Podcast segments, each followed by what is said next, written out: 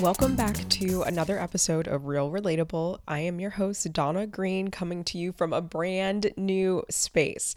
So, the last month and a half or so, I've been in another transition phase in my life. Um, as I told y'all before, after my divorce, I found this townhome to rent, which I initially loved um, you know, worked out great because of the immediate availability and my need to have my own space and kind of close that chapter. So, fast forward through some not great occurrences all within weeks of each other over the summer, I decided this townhome community and renting was no longer for me. Um, essentially, it boils down to safety concerns of the neighborhood, and it just it wasn't going to work out. So I spent a good amount of time contemplating what would be my next steps. Idaho was never a place I thought I'd be in the first place. Um, and I would grapple with the idea of being here for too long, uh, wanting my son to grow up in in a more diverse place. So I couldn't put my finger on where I wanted to go, but all I knew was I wanted to be closer to my family. Um, which is hard to do. You know, everyone is so spread out. No matter where I chose, I might not be in the right place um, because not everyone's in the same place. So that's from Arizona to California to Illinois to Florida to Georgia.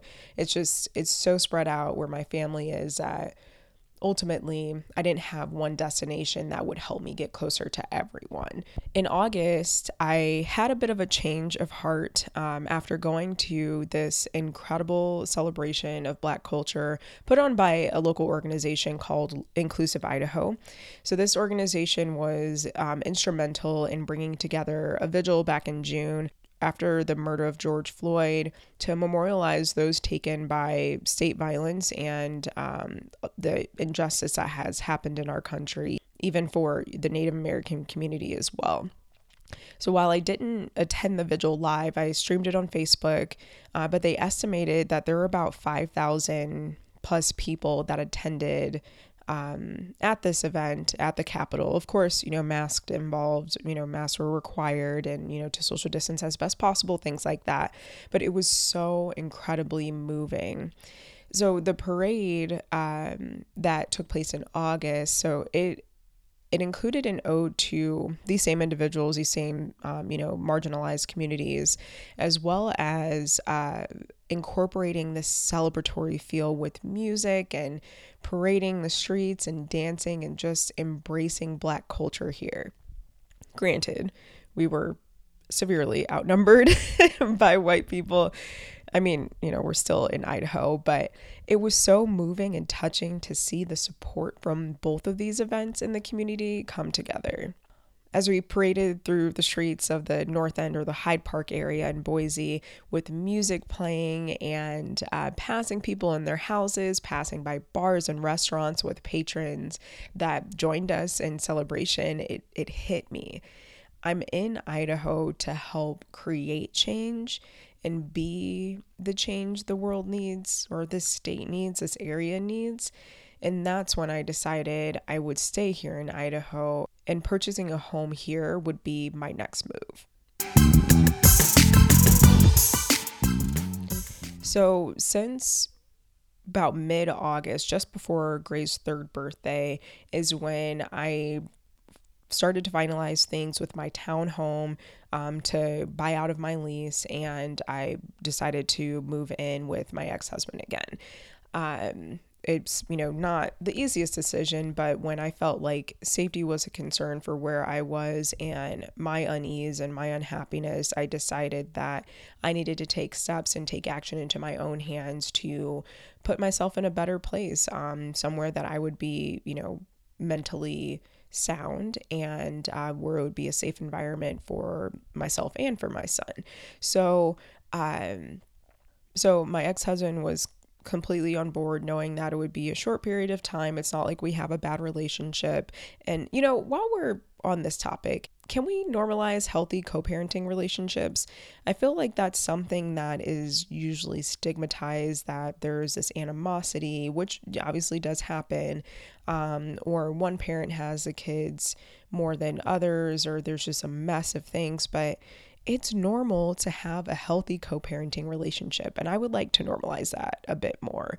Um, people are usually shocked when I share that that we have a good friendship and you know we talk pretty regularly in a platonic way and talk mostly about gray 50-50 custody like things are good and particularly obviously when i would maybe disclose depending on the person that i was then you know living with my ex-husband for a little bit you know um this was a shock and um i was kind of looked at like what like that would be impossible or like we were getting back together. And that wasn't the case. We're not getting back together, obviously. It was just I needed some support and we really only have each other here to lean on. So, anyway, so that was instrumental in my transition also um, out of the townhouse and just having that support. So, always appreciate um, you know being able to lean on my ex-husband in that way um, and knowing that you know this would be better for all of us particularly you know with our son as well. So that worked out fantastic. So the home buying process can seem daunting um, because there's a lot that goes into into it and basically you're signing up for hundreds of thousands of dollars in debt. It's a big deal. And I'm not going to pretend like I'm some real estate guru or know all about the financial world with real estate, but I wanted to share just some insights about my experience, um, if that might help anyone in a transition or who may be thinking about purchasing a home, especially because this is the third time that I've purchased a home, but the first time on my own. And so I want to be clear here also there's nothing wrong with renting. For me, after owning two homes, you know, two at separate times, I found it to be empowering to own something um, that continuously appreciated in value. So it gained value, um, particularly based upon the market here in Boise, and and I wanted to own something that I could live in without worry about messing something up in the space or having to deal with a landlord or you know having to repaint something that you scuffed or whatever you know just things like that that you might typically think about when you're renting is like don't mess it up because you don't want that taken out of your security deposit or whatever not to say that I would want to cause any damage to my own home, but you get what I'm saying here. So, this and not being stuffed like sardines in a townhome or apartment or apartment community was really important to me because that's where I also started to feel a little bit suffocated uh, living in the townhomes and I felt like I needed to get out. Moving to an apartment wasn't going to do it. Um, I could have potentially decided to rent a home, but um, ultimately, that's not what I wanted to do. Again, the renting part, I wanted to own. So I wanted to share just a little bit about, you know, some options very briefly anyway about what it means when you purchase a home and what those loans are. Um, so typically there's that conventional loan that's 15 or 30 years um, with, you know, whatever interest rate that you can get based upon your credit score and debt to income ratio. And with conventional loans, those typically require the down payment of 20% of the home purchase price. So there's also another avenue that you can go through the Federal Housing Administration, an FHA loan that can have a down payment as low as 3.5%. Um, and typically these are known for known to be available to people who are maybe first time home buyers, but it's also for people with either low credit scores or low income. Um, FHA loans do also have more stringent requirements for inspections and appraisals, which can um, which may not be beneficial to you um, and you're, if you're in a housing market that is more in favor of sellers where where people are buying homes like crazy just like here in Boise and the market's really competitive for buyers um, and sometimes things like that can eh, not necessarily price you out but if you know they see that that's the kind of loan depending on the circumstance of why they're selling that might not be in your favor also, with FHA loans, these can come with higher interest rates, although there is that advantage of having the lower down payments and lower cash to close. Having a higher interest rate might not be in your favor. The pro of getting a conventional loan versus the FHA loan is, you know, with that down payment of 20%, is that you don't have to have the same kind of inspection and appraisal requirements as an FHA loan. So with the Federal Housing Administration, you know, they want to make sure that the home that you're purchasing and what um, you're taking out for that home loan is um, is suitable for what the house appraises for. So, for example, let's just say that you have a house that's three hundred thousand um, dollars is what it was listed for. That's what you offered, and that's what was accepted. If that house comes back appraised for, let's just say, two seventy five FHA isn't going to be like, okay, that's fine. Like, we'll just still give you a loan for $300,000, although the house is worth 275 Also, with inspections, um, and I, I can't get too much into this because just like all of this, I mean, I don't know everything. This is just things that I have learned um, throughout my process and taking this course that my lender recommended to take that hadn't been recommended before. So if you know maybe you're buying a an older house that was built in a time where um, those codes are outdated, whether that be for um, maybe like how the water heater is placed um, or maybe the stairs or things like that, like that can be outdated and they're not up to code. A FHA loan or something like that is probably going to be like, uh, maybe not because there's too much risk with it. There's also something I learned about with conventional loans that that tacks on a an amount to your monthly payment. So it's called private mortgage insurance. It's a percentage of the loan amount that's used to protect the lender in case you default or don't make your monthly mortgage payments. Um, it's usually applied to the conventional loans that have less than 20% down payment from the buyer. And then once you get to 20% equity equity in the home, you can ask your lender to drop that PMI, or it will drop automatically when you're at 78% um, loan to home value. The loan to value can also be based upon payments that are made or the appraisal of the home. So, for example, here in Boise, the housing market is booming. So, let's say you got a loan that um, has that PMI on there, um, and the the PMI can drop off at the 20% um, of equity. So, if it's so if the way that your loan is set up, it's not strictly based upon the payments that you make, but it can just be based upon your loan. Let's say that $300,000 loan again. So um, you have a house that you purchased $300,000. Maybe you have PMI on it if you don't put the 20% down. That PMI can fall off if, you know, the housing market here in a shorter amount of time, the house appraises at, let's just say for easy numbers, 300 and $60,000, right?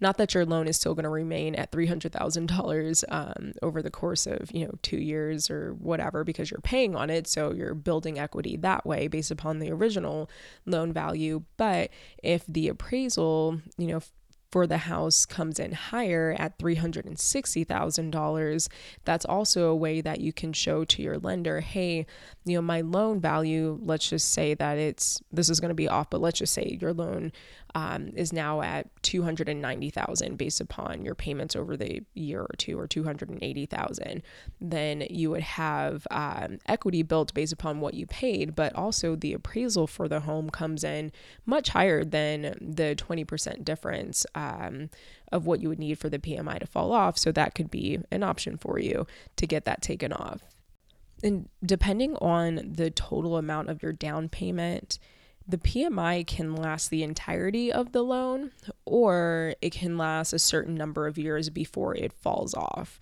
Or if you don't reach the loan to value amount to have it, it removed sooner.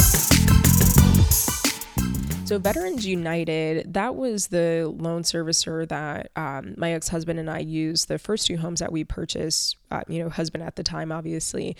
So this is a little bit different um, in terms of the down payment that's required and then also with appraisal and inspections. So with appraisal and inspection requirements for um, this vet loan like H- like fha um, they are a little bit more stringent but the pro to having a veterans united obviously you have to have served in our military and etc but um, to prove that you're eligible for this kind of loan, but you're not required to have a down payment. Um, also, there is no PMI. So if your down payment, um, if you do make a down payment, is lower than the 20% um, to purchase the house, you're not then charged PMI regardless. So whether you do zero down or, you know, whatever your earnest money, um, the earnest money is kind of like, hey, I would like to purchase your home. This is what I can give you right now to show you that I'm serious. Um, so outside of that, you won't you don't have to pay any more out of pocket. Um, and so in our first two homes with again my then husband, this was the loan that we used.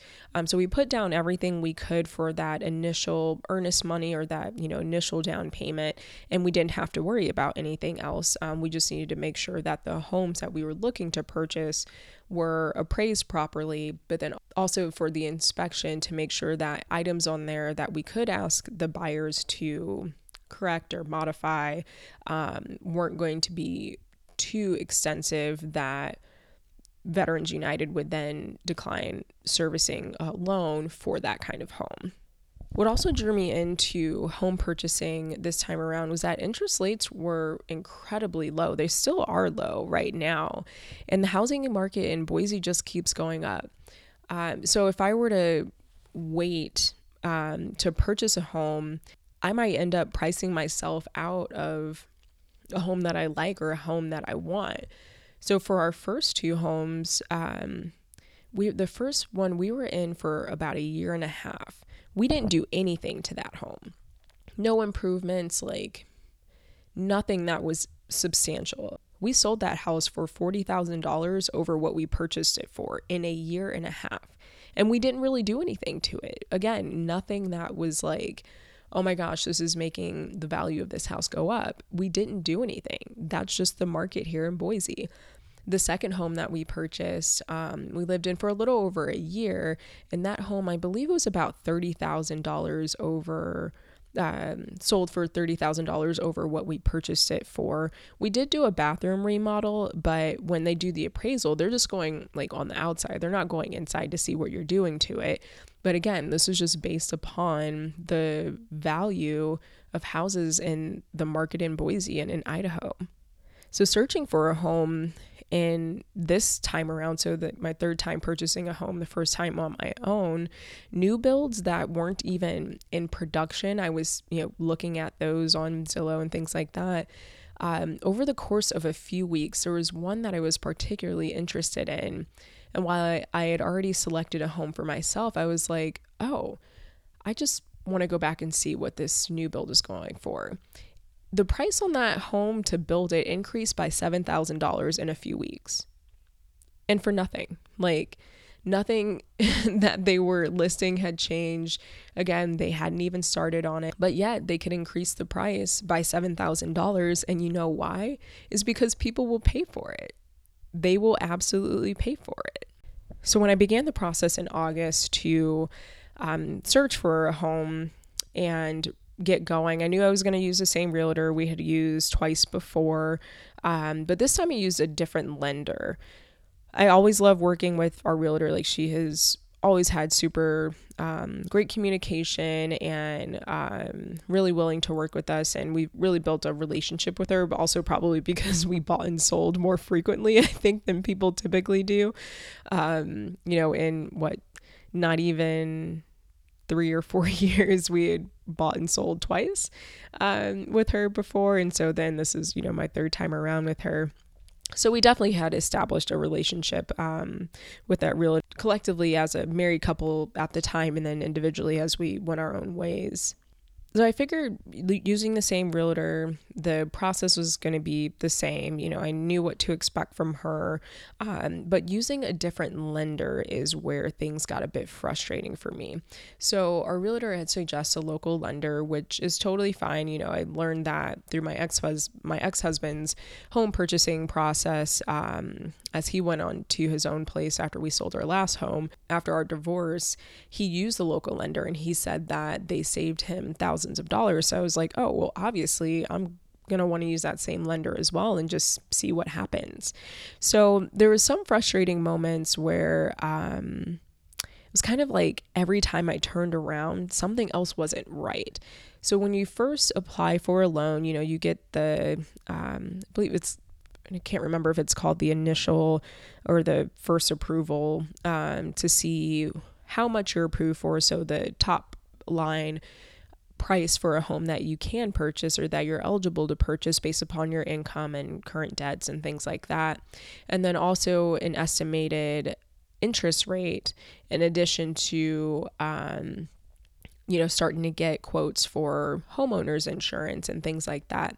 So my initial quote um, you know i saw what i was going to be able to purchase. Okay great. So i started looking at homes within a certain price point found the home that I really, really liked, and um, I definitely wanted to move forward with it. So that's when things started to like go, go, go, go, go. So you go from that initial um, loan estimate to, okay, this is the house that I want. Um, this is how much it costs.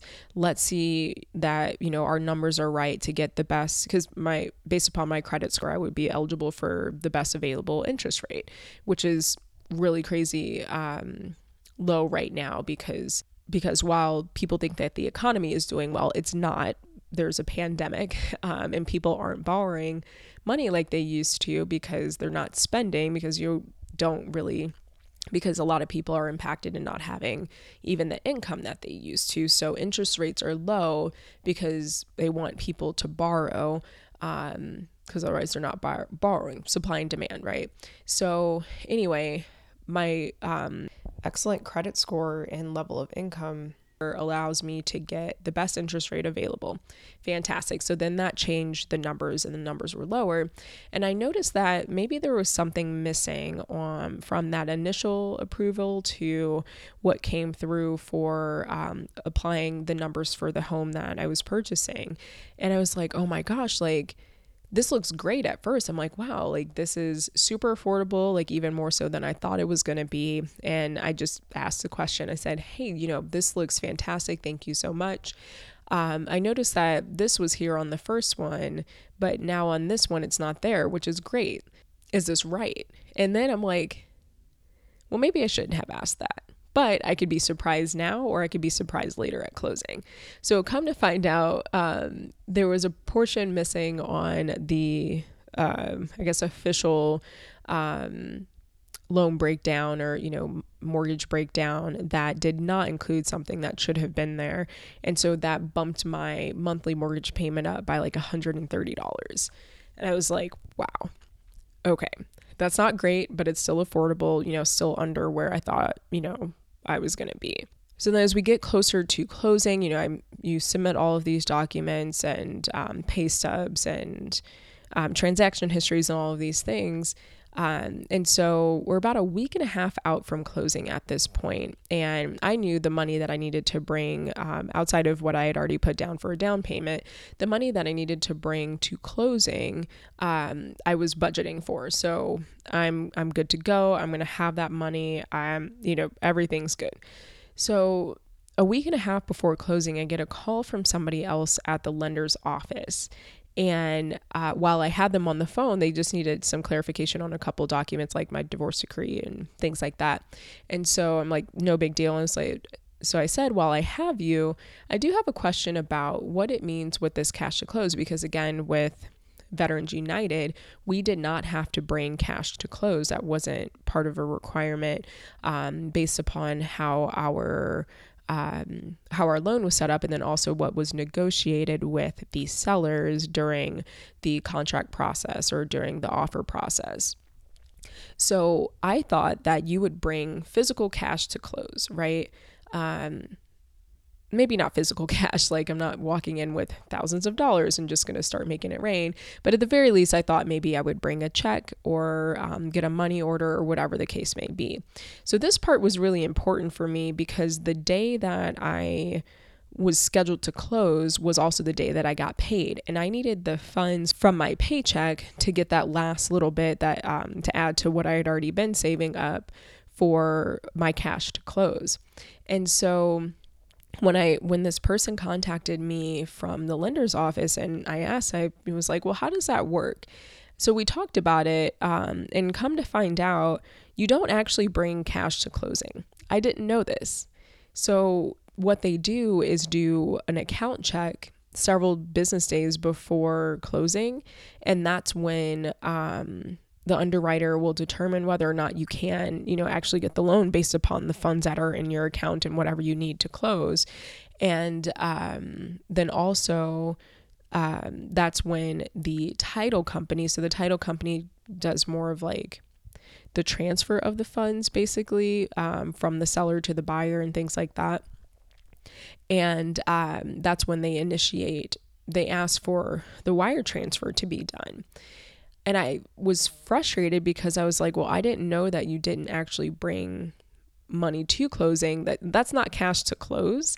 That's like cash before closing to me anyway like that it didn't compute for me and whether i missed a memo somewhere i don't know but i you know i I try and be as thorough as possible, um, especially with purchasing a home. I mean, it's a big purchase. Um, and it's not something I, you know, I'm taking lightly. So I wanted to make sure that um, I had done all this research on a bunch of different things um, because I just was curious. You know, I'm curious to see what I got with my conventional loan, and then I started going down a wormhole and learned all this other stuff. Anyway, so in talking to this individual, I, I expressed my concerns because, again, I needed the funds from my paycheck the day of closing to have that last little bit that I needed. So I figured I had a I had another plan in place, um, but I had to run it by the lender and the underwriter to see if I would even be allowed to um, do it. Turned out they they weren't going to approve of what my alternative was, and I didn't want to delay closing because again, this is a seller's market. Um, if I delayed closing and you know I sort of defaulted in the contract in that sense because you have a certain amount of time to close by, I didn't want to lose the house, especially because it was like perfect for what I was looking for. So um, my alternative was denied. And then I was kind of frustrated because then that changed my loan because that was less down payment or less, you know, cash provided before closing, um, which then increased my interest rate. Um, it wasn't too horrible for the increase, but it certainly wasn't desirable um, for what happened. So um, I certainly wasn't thrilled about that. So then the Friday before Monday, I was scheduled to close. I get a call from my lender again. Um, at this point, you know, I'd already gone through three disappointing parts of um, the numbers being wrong after selecting the correct home. Then the other person telling me cash to close is sooner than closing date. Um, then having to change my loan. And so at this point, I'm kind of like on edge what else do they need from me? What else is going to come up? So, evidently, the underwriter had an issue with my divorce documents that I provided, which seems so silly and so insignificant. Um, their complaint was that the divorce documents looked like they were like there was a part that was whited out. And I was like, really kind of taken aback by this because, again, my ex husband used this same lender. And at the time that he was purchasing his home, he would have used the same divorce documents and submitted the same divorce documents. And he didn't have this issue. So I had to write a letter to say, I when I went to file for divorce, there is an office within, you know, the court that assists with filling out the documents just to make sure that you did it correctly. And there are some parts that were done wrong, and so there had to be white out. And while this seems silly and seems kind of stupid, it was like to me, it didn't make sense that they didn't bring this up with my ex husband, but then how is this brought up with me? And so then my mind starts going to, you know, back in the day with uh, redlining and um, not approving Black people for for loans that they are e- eligible to obtain. Um, and so it, I started to feel like they were f- trying to find a way for me not to be able to purchase this home. Is that actually the case? I'm not sure, but it just felt like again, every time I turned around, there was something else. And it made me start to distrust this process. So I submit that everything's good to go come Saturday. Fantastic. Monday rolls around. I was already scheduled to close at let's say I think it was 11:30. About 2 hours prior, my realtor reaches out to me and says, "Hey, we need to push closing back until the afternoon." That's kind of frustrating, but okay. Um, I guess the lender needed more time. 1.30 rolls around for my 2 o'clock closing appointment and I get a call from the lender again. And they go, Hi, Donna, how are you? And I said, I don't know. You tell me. Because I'm like, I'm just about to head over to title so I can go close. Guess what happened? They were off on their numbers by $800. So this was $800 more that I had to bring to closing. And I was floored. I was like, that's fine because I have the money, but it's not great because I also had to purchase a refrigerator and a washer and a dryer. So this is less money that I'm going to have to be able to put towards that, right? And these are things that I couldn't wait for. So the lender apologized. I said, you know, I um I know y'all are, you know, doing what you can and things like that and I do appreciate the help. It just I mean, it's disappointing, right? No one's going to be thrilled to know 30 minutes before they go do something that they need to bring $800, more than $800, um, in addition to what they already have provided. And so then I was frustrated too because if I have to bring $800, you know, I have to wire over $800 to the title company, which I found out wires are super quick. It only takes about 30 minutes for the initiation and to completion. Um, I could have kept my original loan. So again, that was the day that I was getting paid, I had the additional funds. I was going to make it work just fine. Um, but to them, that wasn't satisfactory. So, really, I could have kept my initial loan because here I wired so much money to the title company in 30 minutes and was still able to close and they funded and recorded that day. So it didn't make sense that all this upheaval of increasing my interest rate and all of this stuff happened when it didn't need to, which was incredibly frustrating. Um, and it just, I mean, through this lender, the home purchasing process was definitely soured in comparison to what it was in previous years, no doubt. And again, you know, they did apologize and, you know, the lender felt bad. And so they ended up sending um, a nice gift card in the mail and, um, for you know the issues. And so i appreciated that. Um but still like it doesn't necessarily make up for all of these issues that happened along the way I wanted to share this experience with you all because I thought it was important um, to share, just kind of, you know, having this new space, which again, I'm so excited about and I absolutely love. Um, it's really a place that I can make my own. I've already started to paint Gray's room, which has been fun. Um, I've got a spare room um, in the back that I have painted as well, which is going to be like this kind of office and play space and then I'll be able to really just kind of put my imprint on this home and make it more me and make it so comfortable um, a comfortable place to be. There's this elementary school nearby with several parks that Gray likes to go to, and um, he's already made some friends in the neighborhood, and it's just I I could not have picked a better place to be. Like this really is it, and I'm glad that um, I've been afforded the opportunity to be able to purchase a home on my own and to build some equity in this place. Um, and ultimately, you know, that's important for me too, because if I can build equity um, in owning a home versus losing it to rent. You know, you don't necessarily you don't get any of that money back that you're paying with rent. But with the way that houses are appreciating here in Boise, even if I were to sell, you know, in a few years or all of my family decided to finally live in one place, I could sell and be okay and um, make some money off of this. And again, building equity that's huge. And if you're looking to get into, you know, purchasing a home, you know, your your mortgage lender can talk to you more about what your options are um, for you to evaluate what might suit your needs best. And But no, you do have options. Um, if, if home ownership is important to you, you can get it done without having to wait, especially now when interest rates are so low, and that could be beneficial for you if you are in a position to buy.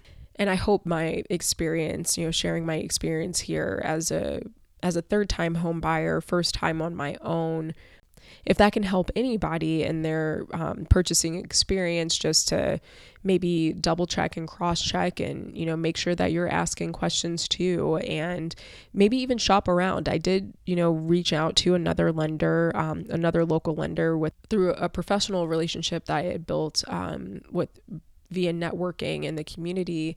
And um, unfortunately, they were undergoing a merger and it just wasn't a, a really good time for them to um, get into it. And so it just, it worked out for me to go with the original lender, which is sort of fine. it turns out maybe not to be the greatest.